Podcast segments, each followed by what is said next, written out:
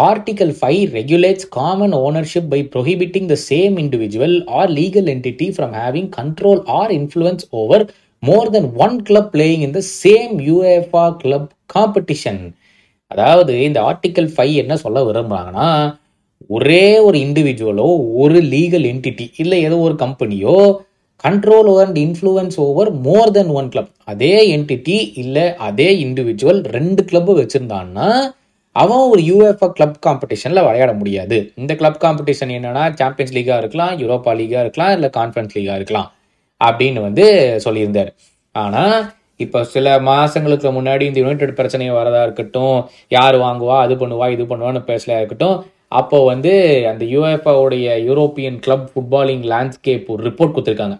அந்த ரிப்போர்ட்டில் என்ன சொல்லியிருக்காங்கன்னா இந்த பிரச்சனைகளுக்கெல்லாம் காரணம் எல்லாமே இந்த யுனைடெட் ஸ்டேட்ஸ் பேஸ்ட் இன்வெஸ்டர்ஸ் தான்.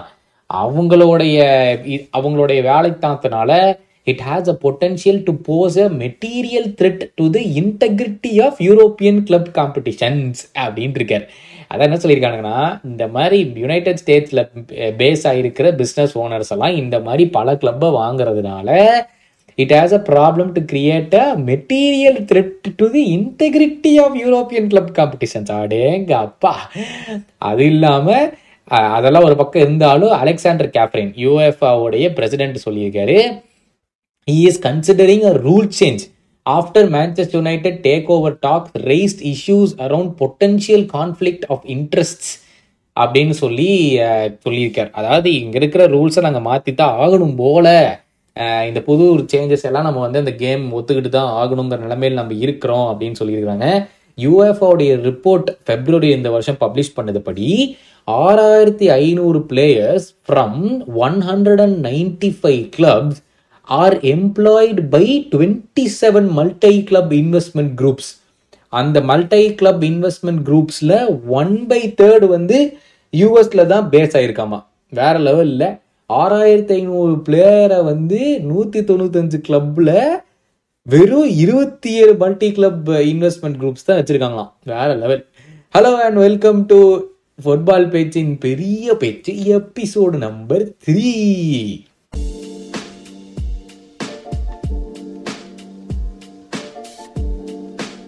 எப்படி லியோ மூவி மாதிரியே டைட்டில் சொல்றதுக்கு ரொம்ப நேரம் பண்ண பார்த்தீங்களா பட் இந்த டாபிக்ல ஏகப்பட்ட விஷயம் இருக்குது. எல்லாரும் ஏதோ ஒரு வேலை செஞ்சுக்கிட்டே இதை கேளுங்க. ஏன்னா இது ரொம்ப லாங்காக போகக்கூடிய ஒரு பொட்டன்ஷியல் இருக்குது. சரி நம்ம ஒரு வழியாக ஆரம்பிப்போமா? ஃபர்ஸ்ட் விஷயம் என்னன்னா வந்து மேன்செஸ்டர் சிட்டிக்கு வந்து ஒரு வேர்ல்டு வைடு குரூப் இருக்குது. அதில் வந்து பதிமூணு பார்ட்னர் கிளப்ஸ் இருக்கிறாங்க. அதே சமயத்தில் ரெட்புல்லுக்கு வந்து அஞ்சு டீம் இருக்காங்க யூரோப்பில் யூரோப்லயும் அமெரிக்காச்சும் சேர்த்தும்போது போன மாதம் செல்சி வந்து ஒரு மெஜாரிட்டி ஸ்டேக் வாங்கியிருக்காங்க. எதுலனா French league one club Strasbourg அந்த கிளப்பில் வந்து இவன் டாட் போலி போய் அங்கே போய் மெஜாரிட்டி இது ஓனர்ஷிப் வாங்கிட்டான். அதே மாதிரி லாஸ்ட் வீக் வந்து யூஎஃப்ஓடைய club financial control body last week இல்லை அது ஒரு பல மாதங்களுக்கு முன்னாடி என்ன சொல்லியிருக்காங்கன்னா they have accepted the admission to the European competition in இந்த சீசனுக்காக ஆறு club despite a potential conflict of interest due to shared ownership models அதாவது ஆறு கிளப்பை வந்து இந்த யூஎஃப்ஏ காம்படிஷன்ஸ்க்கு வந்து அக்செப்ட் பண்ணியிருக்காங்க. In spite of a potential conflict இதில் யாரெல்லாம் இருக்காங்கன்னு பார்த்தீங்கன்னா ஆஸ்டன் வில்லா ஆஸ்டன் வில்லாவும் விக்டோரியா கிமாரேஷ் இவங்க வந்து ஒரே ஓனர்ஸ் வச்சுருக்காங்க.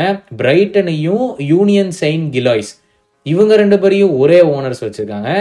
ஏசி மில்லாண்டையும் டொலூசியும் இவங்க ரெண்டு பேரும் ஒரே ஓனர்ஸ் வச்சுருக்காங்க. ஸோ இப்படிலாம் இருக்கிறதுனால இருந்தாலும் பரவாயில்ல நீங்கள் தேவையான அளவு செப்பரேஷன் இருக்குன்னு காமிச்சிருக்கீங்க அப்படின்னு சொல்லி இவங்க யூஎஃப் அக்செப்ட் பண்ணி அவங்கள வந்து இந்த சீசன் விளையாட வச்சுருக்காங்க. அதே மாதிரி இப்போது இணையாஸோடைய ஓனர் அதை பற்றி தனி எபிசோடே பண்ணினேன். இணையாஸோடைய ஓனர் ஜிம் ராட்லிஃப் வந்து if he wins the race அதாவது நம்ம ஃபெப்ரிசியோ ஓகேன்னு சொல்லிட்டாப்ல but if he wins the race to buy United UEFA will have to make another judgement இப்போ யுனைடெடும் பண்ண முடியும். அந்த நீஸ்னு ஒரு கிளப் இருக்குது. அவங்க ரெண்டு பேரையும் அதுவும் சரி லாசான் அப்படின்னு ஒரு கிளப் இருக்குது ஆமா. அது யாருன்னு தெரியல. அது என்ன கிளப்னு தெரியல. ஸோ இந்த மூணு கிளப்பையும் இப்போ வந்து அந்த இணையாஸ் குரூப்புக்குள்ள வந்துடும் ஸோ இப்போ திருப்பியே யூஎஃப்ஆ வந்து யோசிக்கணும். ஐயோ இப்போ இவனுங்களே மறுபடியும் உள்ள உள்ளாமா அப்படின்னு சொல்லிட்டு. இதே மாதிரி சப்போஸ் அவன் ஜெயிக்கல. நம்ம கத்தார் வந்தாருல நடுவில். அவன் பேர் ஷேக் பின் ஜசீம் நினைக்கிறேன். அவரு.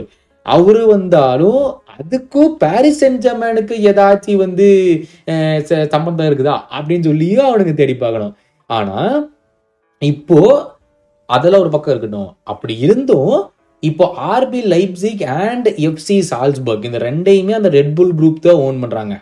பட் ஸ்டில் ரெண்டு பேருமே சாம்பியன்ஸ் லீக்ல வந்து கம்பீட் பண்ணத்தான் போறாங்க. அஹ் அதுக்கு வந்து ஒரு காரணம் இருக்கு. அந்த காரணத்தை வந்து எனக்கு கொஞ்ச நாள் சொல்றேன். ஸோ அவங்க ரெண்டு பேரும் ஒரே ஓனர்ஷிப்பாக இருந்தாலும் அந்த ஈச் கிளப்புக்கு ஓன் பண்ணுற இண்டிவிஜுவல் ஆர் என்டிட்டி வந்து வேற வேற. ஸோ எந்த வித என்ன சொல்கிறது கனெக்ஷனும் அவங்க ரெண்டு பேர்த்துக்கும் கிடையாது அப்படின்னு சொல்லிட்டு இது சொல்லியிருக்காங்க. ஸோ அதனால் அவங்க ரெண்டு பேருமே சாம்பியன்ஸ் லீக்ல வந்து போட்டி போடலாம். எந்த பிரச்சனையும் இல்லைன்னு சொல்லி யூஎஃப்ஐ இப்போதைக்கு கிளியர் பண்ணியிருக்காங்க. இப்போ இதுக்கு எல்லாத்துக்குமே என்ன காரணம்? இப்போ எதுக்கு இந்த மல்டி கிளப் ஓனர்ஷிப் மாடல் வந்து இப்போ அதிகமாயிட்டே போகுது? அப்படிங்கிற கேள்வி வந்து இப்போ வைட் ரேஞ்சா எல்லாத்துக்குமே இருக்குன்னா இப்பெல்லாம் கேள்விப்பட்டதே கிடையாது. ஃபஸ்ட்டெல்லாம் ஒரு கிளப் வச்சிருந்தாலே பெரிய விஷயம். நாங்கள் அந்த ஒரு யூடியூப் வீடியோல கூட நான் சொல்லியிருப்பேன். இப்போலாம் ஃபுட்பாலர்ஸ் அதாவது ரிட்டையர் ஆன ஃபுட்பாலர்ஸ் எல்லாம் வந்து கிளப் வாங்க ஆரம்பிச்சிட்டாங்க. முதல்லலாம் அதெல்லாம் கேள்விப்பட்டது கூட கிடையாது. ஓகேவா ஸோ இது எதுக்கு இதுக்கான ரீசன் அப்படின்னு பார்த்தீங்கன்னா ஃபர்ஸ்ட் அண்ட் ஃபார்மோஸ்ட் வந்து இந்த player recruitment and development efficiencies to knowledge sharing resource synergies and brand penetration ஐயோ ஏன்னா ரொம்ப ஓவரான வார்த்தையாக இருக்குது அப்படின்னு யோசிச்சு பார்த்தீங்கன்னா ஃபஸ்ட் என்ன சொல்கிறாங்கன்னா மெயினாக பிளேயர் ரிக்ரூட்மெண்ட்டு இன்னொன்று வந்து நாலேஜ் ஷேரிங் அதாவது இப்போ ஒரு கிளப்பு வந்து ஃபார் எக்ஸாம்பிள் ஒரு ஓனர் வந்து ஒரு கிளப்பை வந்து ஃப்ரான்ஸ் வச்சதான் வச்சுக்கோங்களேன். அவன் வந்து அந்த ஸ்கவுட்டிங் பண்ணி இந்த பிளேயர்ஸ் எல்லாம் செம்ம ஒரு ஆஃப்ரிக்காவில் போய் கண்டுபிடிக்கிறதா இருக்கட்டும் சவுத் அமெரிக்காவில் போய் கண்டுபிடிக்கிறதா இருக்கட்டும் அதெல்லாம் அந்த ஃப்ரான்ஸ் கிளப் வச்சு அவன் பண்ணிப்பான். அதில் இருக்கிற ரெவன்யூ வச்சு அந்த ஸ்கவுட்டிங்லாம் பண்ணிப்பான். இப்போ அதில் நல்லா விளையாண்டா உடனே அங்கிருந்து அவனுடைய மெயின் டீமுக்கு கொண்டு ஸோ மெயினாக இதுக்கான இது வந்து பிளேயர் ரெக்ரூட்மெண்ட் தான். அதே மாதிரி இந்த resource energies and brand penetration சொல்கிறாங்களே பிராண்டிங் தாங்க இப்போ எல்லாமே. அந்த சிட்டியெல்லாம் எடுத்தீங்கன்னா பத்து அதாவது பத்து கிளப் வச்சுக்கான்னு சொன்னாங்க என்னெல்லாம் இப்போ நான் சொல்றேன். அவங்க எல்லாம் இதெல்லாம் வந்து பிராண்ட் பெனிட்ரேஷன் தான். வ- வருஷம் உலகம் பூரா வந்து வருஷ வருஷம் மெயின் சிட்டி அப்படிங்கிற குரூப் சிட்டி குரூப் அப்படிங்கிற குரூப் வந்து எல்லாத்தையுமே அவங்க இடத்துல இருக்கணும். எல்லா கண்ட்ரிலையுமே அவங்களுக்கு ஒரு ப்ரெசன்ஸ் இருக்கணும். சிம்ல எப்படி சொல்லிட்டு வரீங்களா இப்போ ஐபிஎல் இருக்கிற எல்லா கிளப்பும் போய் ஒவ்வொரு கண்ட்ரியில் வாங்கினாங்க பார்த்தீங்களா சவுத் ஆஃப்ரிக்காவில் வாங்கினானுங்க வெஸ்ட் இண்டீஸில் வாங்கினானுங்க இப்போ யூஎஸில் வாங்கினாங்க. எதுக்கு? ஒன்றும் பெரிய ரீசன்லாம் இல்லை. எல்லாத்துக்கும் ரீசன் என்னன்னா எல்லா இடத்துலையுமே அவங்களுடைய பிராண்ட் வந்து தனித்திறமா தெரியணும் அப்படிங்கிறதுக்காக தான். அது மட்டும் இல்லாமல் ஒரு பெரிய ஆர்கியூமெண்ட் இருக்காமா? என்னாச்சுன்னா வந்து இந்த எஃப்ஏ உடைய கவர்னிங் பாடி அவங்க என்ன சொல்லியிருக்காங்கன்னா இந்த பிரெக்சிட்னு ஒரு பெரிய விஷயம் வந்துச்சு. அந்த பிரெக்சிட் என்ன பிரெக்சிட் எசென்சியலி என்னன்னா யூரோப்பியன் யூனியன்லேருந்து தனியாக இங்கிலாந்து மட்டும் வெளியே வந்துட்டாங்க. அதுதான் பிரெக்சிட் ஓகேங்களா? அதனால் என்ன சொல்கிறாங்கன்னா யூரோப்பியன் யூனியன்லேருந்து யுனைடெட் கிங்டமுக்கு வர பிளேயர் டிரான்ஸ்ஃபர்ஸை வந்து ஏதோ பிரச்சனைகளை உண்டாக்கலாம் அந்த ரெக்குவயர்மெண்ட்ஸுக்குள்ளே வராது அப்படிங்கிற ஒரு முக்கியமான காரணத்தினால தான் இந்த ஒரு மல்டி கிளப் மாடல் வந்து யூகேலி ஃபேமஸ் ஆகிட்டே வருது அப்படின்னு ஒரு குற்றச்சாட்டும் இருக்கு. அதாவது இதுக்கு ஒரு மைய ரீசன் இதுதான். இதுதான்டா மெயின் அப்படின்லாம் நம்ம சொல்லவே முடியாது. அதாவது வந்து இ- இப்படி கூட சொல்லலாம். எல்லா கிளப்ஸுமே வந்து வெவ்வேறு மார்க்கெட்லேயும் அவங்கள வந்து அவங்கள இப்போ நம்ம போய் இருந்துடணும் அப்படின்னு எதிர்பார்க்குறாங்க. யூரோப்பாக இருக்கட்டும் சவுத் அமெரிக்காவாக இருக்கட்டும் ஏசியாவாக இருக்கட்டும். எதுக்கு இதெல்லாம்னா அது ஏற்கனவே சொன்ன மாதிரி வந்து அந்த ஒவ்வொரு அந்தந்த காண்டினென்ட்டில் இருக்கிற எமர்ஜிங் டேலண்ட்டை வந்து கண்டுபிடிச்சிட்டு நம்ம முன்னாடியே கண்டுபிடிச்சோம்னா எக்ஸ்ட்ரா ஃபீஸ் எல்லாம் பே பண்ண தேவையில்லை. இப்போ பிரைட்டன் எப்படி செம்மையாக பண்ணிருக்கானுங்க. அவனுக்கு வாங்குறதெல்லாம் பத்து மில்லியன் அஞ்சு மில்லியன் பிளேயர்ஸ் எல்லாம். விற்கிறதெல்லாம் நூறு நூற்றம்பது மில்லியனுக்கு குத்துக்கிட்டு இருக்கானுங்களா? ஸோ இதெல்லாம் வந்து முன்கூட்டியே பற்றி கண்டுபிடிச்சோன்னா இப்போ பாருங்கள் சிட்டி வந்து ஆல்வரஸை வாங்கினாங்க. பத் வெறும் பத்தொன்பது மில்லியன் அவன் இப்போ பயங்கரமாக ஆடிட்டு இருக்கான். அடுத்த வருஷம் ரியல் மெட்ரிட் வேறு லிங்க் ஆகிருக்காங்க அவனுக்கு. ஸோ இதெல்லாம் வந்து நிறைய கிளப்ஸை ஓன் பண்ணி அந்தந்த மார்க்கெட்டை நம்ம ஃபஸ்ட்டே வந்து போய் கண்டுபிடிச்சிட்டோம்னா இவ்வளோ பணம் கொடுக்க தேவையில்லைன்னு ஒரு கிளப்புக்கு அப்படிங்கிறதும் ஒரு காரணமாக இருக்கும். ஆனால் இந்த சிட்டி குரூப் வந்து நிறைய கிளப்ஸ் வச்சுருக்கிறாங்க. ஆனால் அவங்களுடைய மெயின் நோக்கம் வந்து அந்த கிளப்ஸில் எல்லாம் கண்டுபிடிச்சி அவங்களுடைய மெயின் டீம் பிரின்சிபல் டீமுக்கு வந்து அந்த அந்த பிளேயர்ஸ் எல்லாம் கொண்டு வந்துடணும் அப்படிங்கிறது வந்து ஒரு விஷயம். ஆனால் இதில் ஒரு குற்றச்சாட்டு என்னென்னா அதாவது சிட்டி டீமுக்கு வந்து விளையாட முடியல அப்படின்னாலும் இப்போ ரீசெண்டாக கோல் பாமர் விற்றாங்க பாருங்கள் செல்சிக்கு ஃபார்ட்டி ஃபைவ் மில்லியனுக்கு ஸோ எப்படி பார்த்தாலும் ப்ராஃபிட் பண்ணிடலாம் அப்படிங்கிறதா வந்து என்ன சொல்கிறது எல்லா எல்லாம் அவன் எல்லாமே பணம் தாங்க எல்லாமே ரெவன்யூ அதாவது இவ்வளோ எங்களுக்கு கொண்டு வரீங்க இவ்வளோ எங்களுக்கு கொண்டு வராங்க இந்தந்த பிளேயர்ஸ் கொண்டு வரான் அந்தந்த பிளேயர்ஸ் கொண்டு வரான் அப்படின்னு பார்க்கும்போது இந்த மாதிரி சின்ன சின்ன கிளப்பாயாக வாங்கி இந்த ஸ்கவுட்டிங்க்கெலாம் நம்ம வச்சுக்குவோம். அவன் வந்து நல்லா விளாண்டானா ஓகே நல்லா விளையாடலைன்னா ஓகே அவனை ரிலீஸ் பண்ணிட்டு போயிட்டு வருவோமே. எதுக்கு நம்மளுக்கு இந்த இது பிரச்சனை அப்படின்னு சொல்லிட்டு தான் இந்த மாதிரிலாம் பண்ணுறாங்க ஸோ இந்த இந்த மாடலில் இருக்கிற மெயின் ஃபுட்பால் குரூப்ஸ் யாரெல்லாம்? ஓகேவா first the city football group அவங்க தான் இதில் இந்த இது இந்த குரூப்ஸ்லேயே அவங்க தான் தலைவர்கள். ஓகேவா? அவங்களுக்கு பதிமூணு டீம் இருக்குது.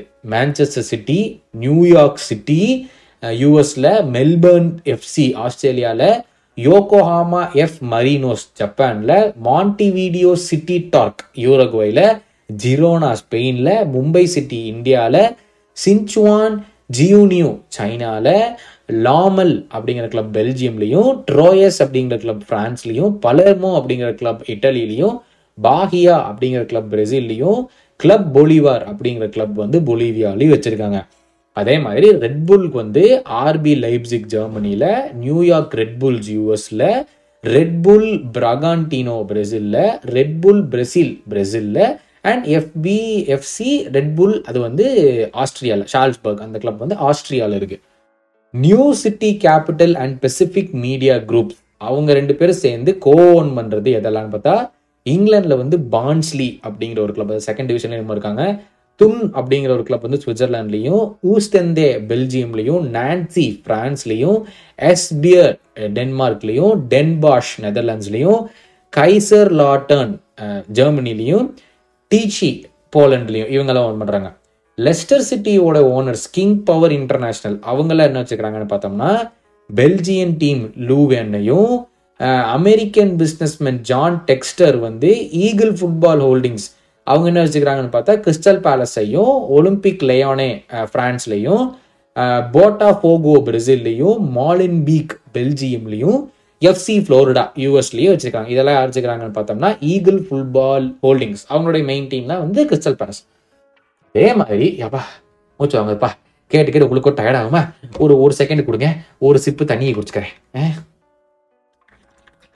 ஓகே நெக்ஸ்ட் பிரைட்டனோட ஓனர் டோனி ப்ளூம் அவர் என்னெல்லாம் வச்சுக்கிறாருன்னு பார்த்தா பெல்ஜியன் டீம் யூன் யூனியன் செயின்ட் கிலாய்ஸையும் ஆஸ்டன்வில்லா ஓனர்ஸ் வந்து வி ஸ்போர்ட்ஸ் அவங்க யார் வச்சுக்கிறாங்கன்னு பார்த்தா Vitoria Guimaraes and AC Milan owners வந்து ரெட்பர்ட் கேபிட்டல் அவங்க வந்து பிரெஞ்ச் சைட் டூலூசியை வச்சிருக்காங்க.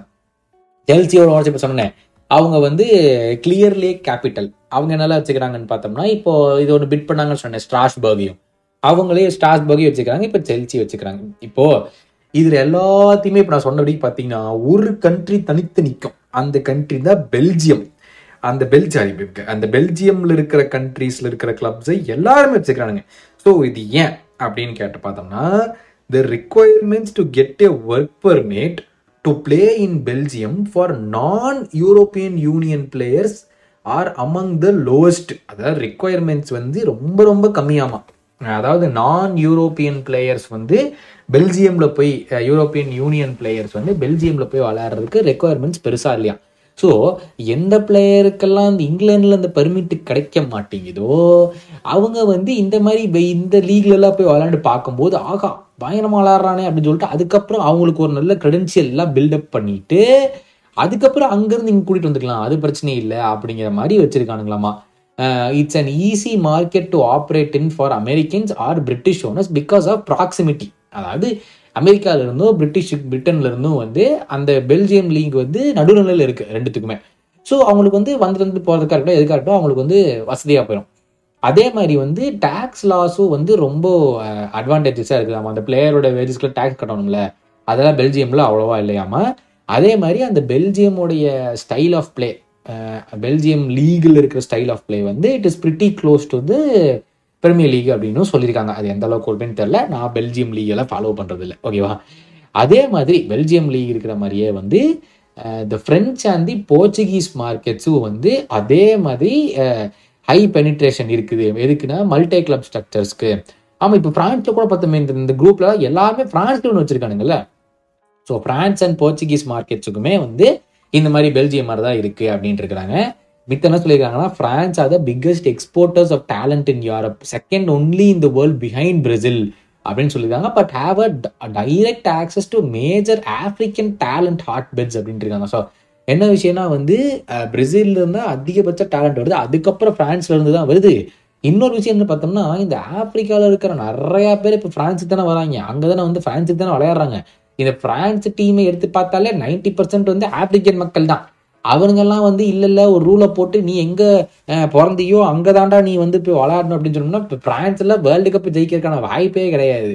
ஸோ அதனால் அவங்க அது அது அந்த ஒரு என்ன சொல்கிறது கனெக்ஷனை வச்சுக்கிட்டு ஆப்பிரிக்காவில் இருக்கிற டேலண்ட்டை எல்லாமும் டக்கு டக்கு டக்குன்னு தட்டி எடுத்துடுறானுங்களாமே ஸோ அது ஒரு நல்ல விஷயம். அதனால தான் அந்த ஃப்ரெஞ்ச் லீக்ல எல்லாமும் வந்து இந்த மாதிரி இன்வெஸ்ட்மெண்ட் பண்ணுறாங்க அப்படின்ட்டு இருக்காங்க.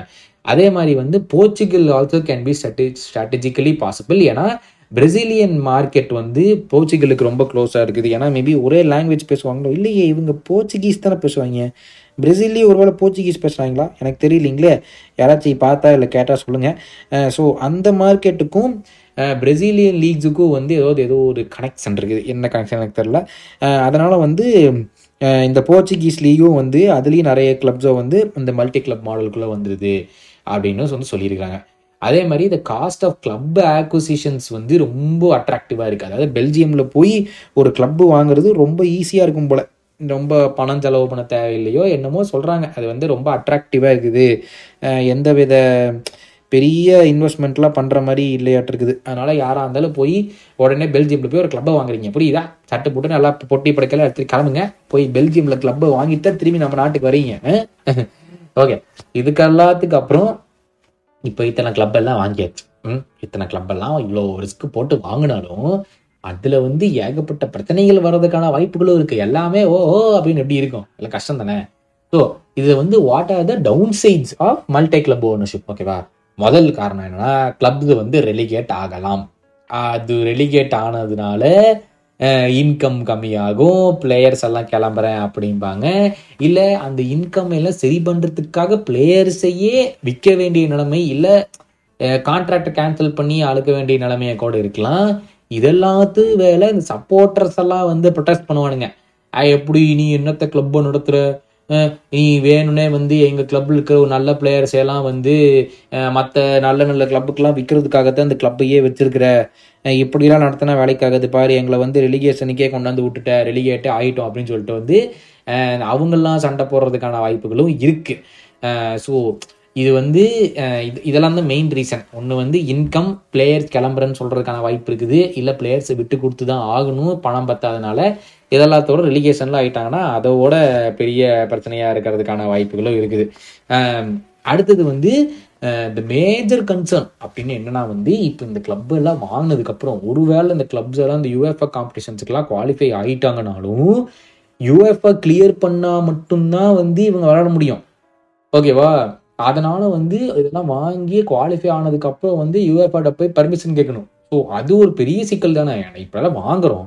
இப்போ இந்த மிகப்பெரிய காம்படிஷன் சாம்பியன்ஸ் லீக் மாதிரி இருக்கிற காம்படிஷனில் வாங்கி வச்சுக்கிட்டு விளையாட விடலை அப்படின்னா வந்து எப்படி சாத்தியமாகும்? ஸோ அதனால் வந்து அதுதான் மிகப்பெரிய ஒரு என்ன சொல்கிறது மிகப்பெரிய பிரச்சனைன்னு வச்சுக்கோங்களேன். மிகப்பெரிய ஒரு கன்சர்ன் பிரச்சனை இல்லை மிகப்பெரிய ஒரு கன்சர்ன் வாங்கி வச்சுட்டு இது விளையாட வைக்கலினோ விளையாட உள்ளினும் அப்படின்னு சொல்லிட்டு ஓகேவா ஸோ இதெல்லாம் கம்பேர் பண்ணும்போது இவ்வளோ பிரச்சனைகளும் இருக்குது பெல்ஜியன் கண்ட்ரிலேருந்து தான் நிறைய வாங்குறாங்க. இந்த மெயின் ஃபுட்பாலிங் குரூப்ஸ் யாரெல்லாமும் பார்த்தோம். இதெல்லாம் எதுக்கு நடக்குது அப்படிங்கிறதையும் பார்த்தோம். கடைசியாக ஒரு கன்க்ளூஷன் இதெல்லாம் ஒரு ஒரு வழியாக சேர்த்து வச்சுட்டு நம்ம கன்க்ளூஷன் வந்து பார்த்தோம்னா இப்போதைக்கு வந்து it is highly unlikely that UEFA or any of the major national leagues and governing bodies will allow clubs in the same competition to be directly control by the same person or group due to the risk of damaging the integrity of the competition இது correct தானே? நீங்கள் ரெண்டு club வச்சுப்பீங்க. ஒரு club title ரேஸ்ல இருக்கும். இன்னொரு club வந்து mid table இருக்கும். அந்த கேம் வந்தப்போ நீங்க என்ன டே ஒழுங்கு மரியாதை போய் தோத்துற வழியை பாருங்கடா. அவனுங்க டைட்டில் ரேஸ்ல இருக்கானுங்க. நீங்க போய் ஜெயிச்ச கிழிச்செல்லாம் ஒன்றும் ட்ராலாம் பண்ணி கூட எந்த பிரச்சனமும் இல்லை. அப்படின்னு சொல்லிட்டு நீங்களே அதை கெடுக்கிறதுக்கான வாய்ப்புகள் இருக்குல்ல. ஸோ அப்படி விளையாண்டோம்னா என்ன பிரயோஜனம்? அந்த அந்த அந்த ஒரு லீகோடைய ஒரு சின்சியாரிட்டியே ஒரு இன்டெகிரிட்டியே வந்து போயிடும் வே- அது அது வேஸ்ட்டாக போயிடும் அதுக்கப்புறம் இனிமேல் இனிமேல் விளையாடுறதுல எந்த பிரயோஜனமே இல்லைல்ல. ஸோ அந்த மாதிரி பட்சத்தில் அதை வந்து காரணத்தை எக்காரணத்தை கொண்டு அவங்கள விடவே மாட்டாங்க அப்படிங்கிறது இருக்குது. அதாவது இப்படி இருந்தும் அந்த ஆர்டிகல் ஃபைவ் ஃபஸ்ட் ஃபஸ்ட் சொன்னேன். அந்த ஆர்டிக்கல் ஃபைவ் இருந்தும் சால்ஸ்பர்கையும் லைப்ஸிகையும் யூரோப்பா லீக் டூ தௌசண்ட் எயிட்டீனில் எதிர் எதிர்த்து விளாடு விளையாடி இருக்காங்க ரெண்டு பேரும். ஆனால் அதை ப்ரிவெண்ட் பண்ண முடியல. ஏன் அப்படின்னு கேட்டோம்னா வந்து அந்த several important governance and structural changes made by the clubs regarding corporate matters financing personnel sponsorship arrangements etcetera இதெல்லாமே வந்து யூஎஃப்ஐ வந்து அக்செப்ட் பண்ணிட்டாங்க. ஏன்னா வெவ்வேறையாக இருக்குது அப்படின்னு சொல்லிட்டு it deemed that no individual or legal entity had any more a decisive influence over more than one of the clubs அதான். அதாவது அந்த ஒரு குரூப்புக்கு இருக்கிற பவர் வந்து ஏதோ ஒரு கிளப்புக்கு தான் இருந்திருக்கு. ஒரு கிளப்புக்கு மேலே இருந்தது இல்லை அப்படிங்கிற ஒரு தைரியம் யூஎஃபாவுக்கு வந்த காரணத்தினால அந்த ஆர்டிக்கல் ஃபை ஃபைக்க வந்து எந்த வித பிரச்சனையும் இல்லை அப்படின்னு சொல்லியே வந்து சொல்லியிருக்கிறாங்க however the situation with Leipzig and Salzburg have given us a precedent in that UEFA clear both clubs to participate in Europe because while being owned by the same parent company, they were controlled by distinctly different management structures. ஓகேவா இதுதான் முக்கியமான விஷயம் அதாவது ஒரு parent company இருந்தாலும் அதாவது parent company ஏன்னு வச்சுக்கோ பேரண்ட் கம்பெனி ஏ இருந்தாலும் பேரண்ட் கம்பெனி வந்து ரெண்டு தனித்தனி என்டிட்டி பிசின்னு வச்சுக்கோ பிஏயும் சிஏயும் எஸ்டாப்ளிஷ் பண்ணி பி தனியாக ஒரு கிளப்பை ரன் பண்ணும் சி தனியாக ஒரு கிளப்பை ரன் பண்ணும். ஏ வந்து பிக்குள்ளே போயோ சிக்குள்ளே போயோ வந்துட்டு டேய் நீ சிக்காக பி நீ இதை பண்ணுறா டேய் சி நீ பிக்காக நீ இதை போய் பண்ணுறா அப்படின்னு எக்காரணத்தை கொண்டும் இன்ஃப்ளூயன்ஸ் பண்ணலை. அங்கே இருக்கிற ரெவென்யூ அங்கே இருக்கிற அட்வர்டைஸ்மெண்ட்ஸ் எல்லாம் இதுக்குள்ளே வரல. இதில் இருக்க அட்வர்டைஸ்மெண்ட் மணி எல்லாம் அதுக்குள்ளே போகல. அங்கே அவன் ஸ்பான்சர் பண்ணுறது பிக்கு பியில் வர ஸ்பான்சர்ஷிப் மணியை தூக்கி கொண்டு சியில் போடல. இதெல்லாம் எந்த ஒரு கோல்மால்தனத்தையும் பண்ணாமல் இருந்ததுங்கிறது ஒரு யூஎஃப்ஆக்கு ஒரு நம்பிக்கை வந்துருச்சுனாலே எந்த வித பஞ்சாயத்தும் பண்ண மாட்டாங்க. அக்செப்ட் பண்ண விட்டுருவாங்க அப்படிங்கிறதுக்காகத்தான் செக் பண்ணுறாங்க யூஎஃப்ஆ ஓகேவா இதெல்லாம் தனித்தனியாக கணக்கு கரெக்டாக பிடிச்சிக்கானுங்களா? நம்மளெல்லாம் யாரும் ஏமாத்தலையே அப்படின்னு சொல்லிட்டு வந்து ஒரு நல்ல ஒரு ஒரு ரிசர்ச் பண்ணி பார்த்துட்டு ஓகே இவனுங்க எதுவுமே பண்ணலை. கரெக்டாக தான் ரன் பண்ணுறானுங்க எந்த பிரச்சனையும் இல்லை பார்த்துக்கலாம். அப்படின்னு ஓகேன்னு அவங்களுக்கு தோணுனா மட்டும்தான் அவங்க வந்து அலோவ் பண்ணுவாங்க. சரிப்பா போப்பா நீ போய் விளாடுப்பா அப்படின்னு சொல்லிட்டு அலோவ் பண்ணுறாங்க ஓகேவா ஸோ இந்த இந்த பட்சத்தில் வந்து இப்படி தான் ஃபைனான்ஷியலாக வந்து மல்டி கிளப் மாடல் இப்போதைக்கு ஒர்க் ஆகிட்டு இருக்குது. ஆனால் எதுவுமே இது வரைக்கும் ஃபெயிலியர் ஆனதே கிடையாது. அதாவது இந்த குரூப்ஸில் வந்து எந்த குரூப்புமே அடி வாங்கலை.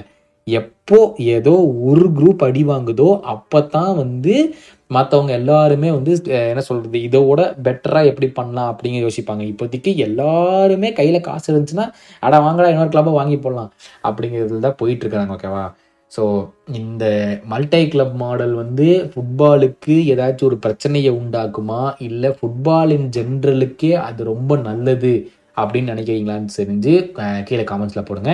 நம்ம வந்து நெக்ஸ்ட் எபிசோடில் வந்து அதை பற்றி டிஸ்கஸ் பண்ணலாம். என்னதான் இது வந்து வந்து நல்லா இருக்குமா? ஃப்யூச்சரில் போக போக இல்லை ஏதாச்சும் பிரச்சனை உண்டாக்குறதுக்கான வாய்ப்பு இருக்குதா? அப்படிங்கிறத வந்து நம்ம போக போக பேசலாம். இதே இதே மாதிரி வந்து நான் போன எபிசோடில் வந்து அந்த சர் அலெக்ஸ் ஃபர்கசன் பற்றி பேட்டிருந்த எபிசோடில் வந்து ஆகாஷ் சொல்லியிருக்காரு very useful bro super bro அப்படின்னு சொல்லியிருக்காரு. பிரவீன் சொல்லியிருக்காரு Sheffield United versus Newcastle I think the first time we have seen eight different goal scorers in a single game Spurs looks scary yo நம்ம வந்து இந்த இப்போ இது இப்போ சொல்லியிருக்காரு இன்னொருத்தர் சொல்லியிருக்காரு இதே மாதிரி செல்சிக்கு ஒரு எபிசோடு வேணும் அப்படின்ட்டு இருக்கார் ஓகேங்களா ஸோ யா செல்சி வந்து ரோமன் அப்ரமோவிச் இராவே ஒரு பயங்கரமான இரா அதை வந்து எப்படி பண்ணலாங்க அதை நம்ம பார்க்கலாம். பட் அதுக்கு முன்னாடி வந்து thank you so much for listening இந்த எபிசோடு பிடிச்சிருந்துச்சுன்னா மறக்காமல் இதை வந்து உங்கள் ஃப்ரெண்ட்ஸ் கூட ஷேர் பண்ணுங்கள் மறக்காமல் இந்த பெல் பட்டனையும் அமுக்கி நம்மளுடைய பாட்காஸ்ட்டுக்கு ரேட்டிங்கையும் கொடுத்துட்டு போயுங்க தேங்க்யூ ஸோ மச் இதில் வந்து உங்களுடைய ரெஸ்பெக்டிவ் சோஷியல் மீடியா ப்ரொஃபைல்ஸ்லேயே இது கொஞ்சம் ஷேர் பண்ணி விட்டிங்கன்னா நான் கொஞ்சம் வளர்கிறதுக்கு கொஞ்சம் பெனிஃபிஷியலாக இருக்கும். பட் மோஸ்ட் இம்பார்ட்டன்ட்லி எங்களை பாட்காஸ்ட்டில் மட்டும்தான் பார்க்குறீங்க அப்படின்னா வந்து மறக்காமல் ஃபர்ஸ்ட் இப்போ யூடியூப்பில் ஒரு சப்ஸ்கிரிப்ஷன் டப்புன்னு போட்டு வந்துருக்கேன் ஓகேவா தேங்க்யூ ஸோ மச் அந்த எபிசோட் உங்களுக்கு ரொம்ப பிடிச்சிக்கணும்னு நினைக்கிறேன். இதே மாதிரி இன்னொரு எபிசோட நான் வரும் bye this is Gautham signing off take care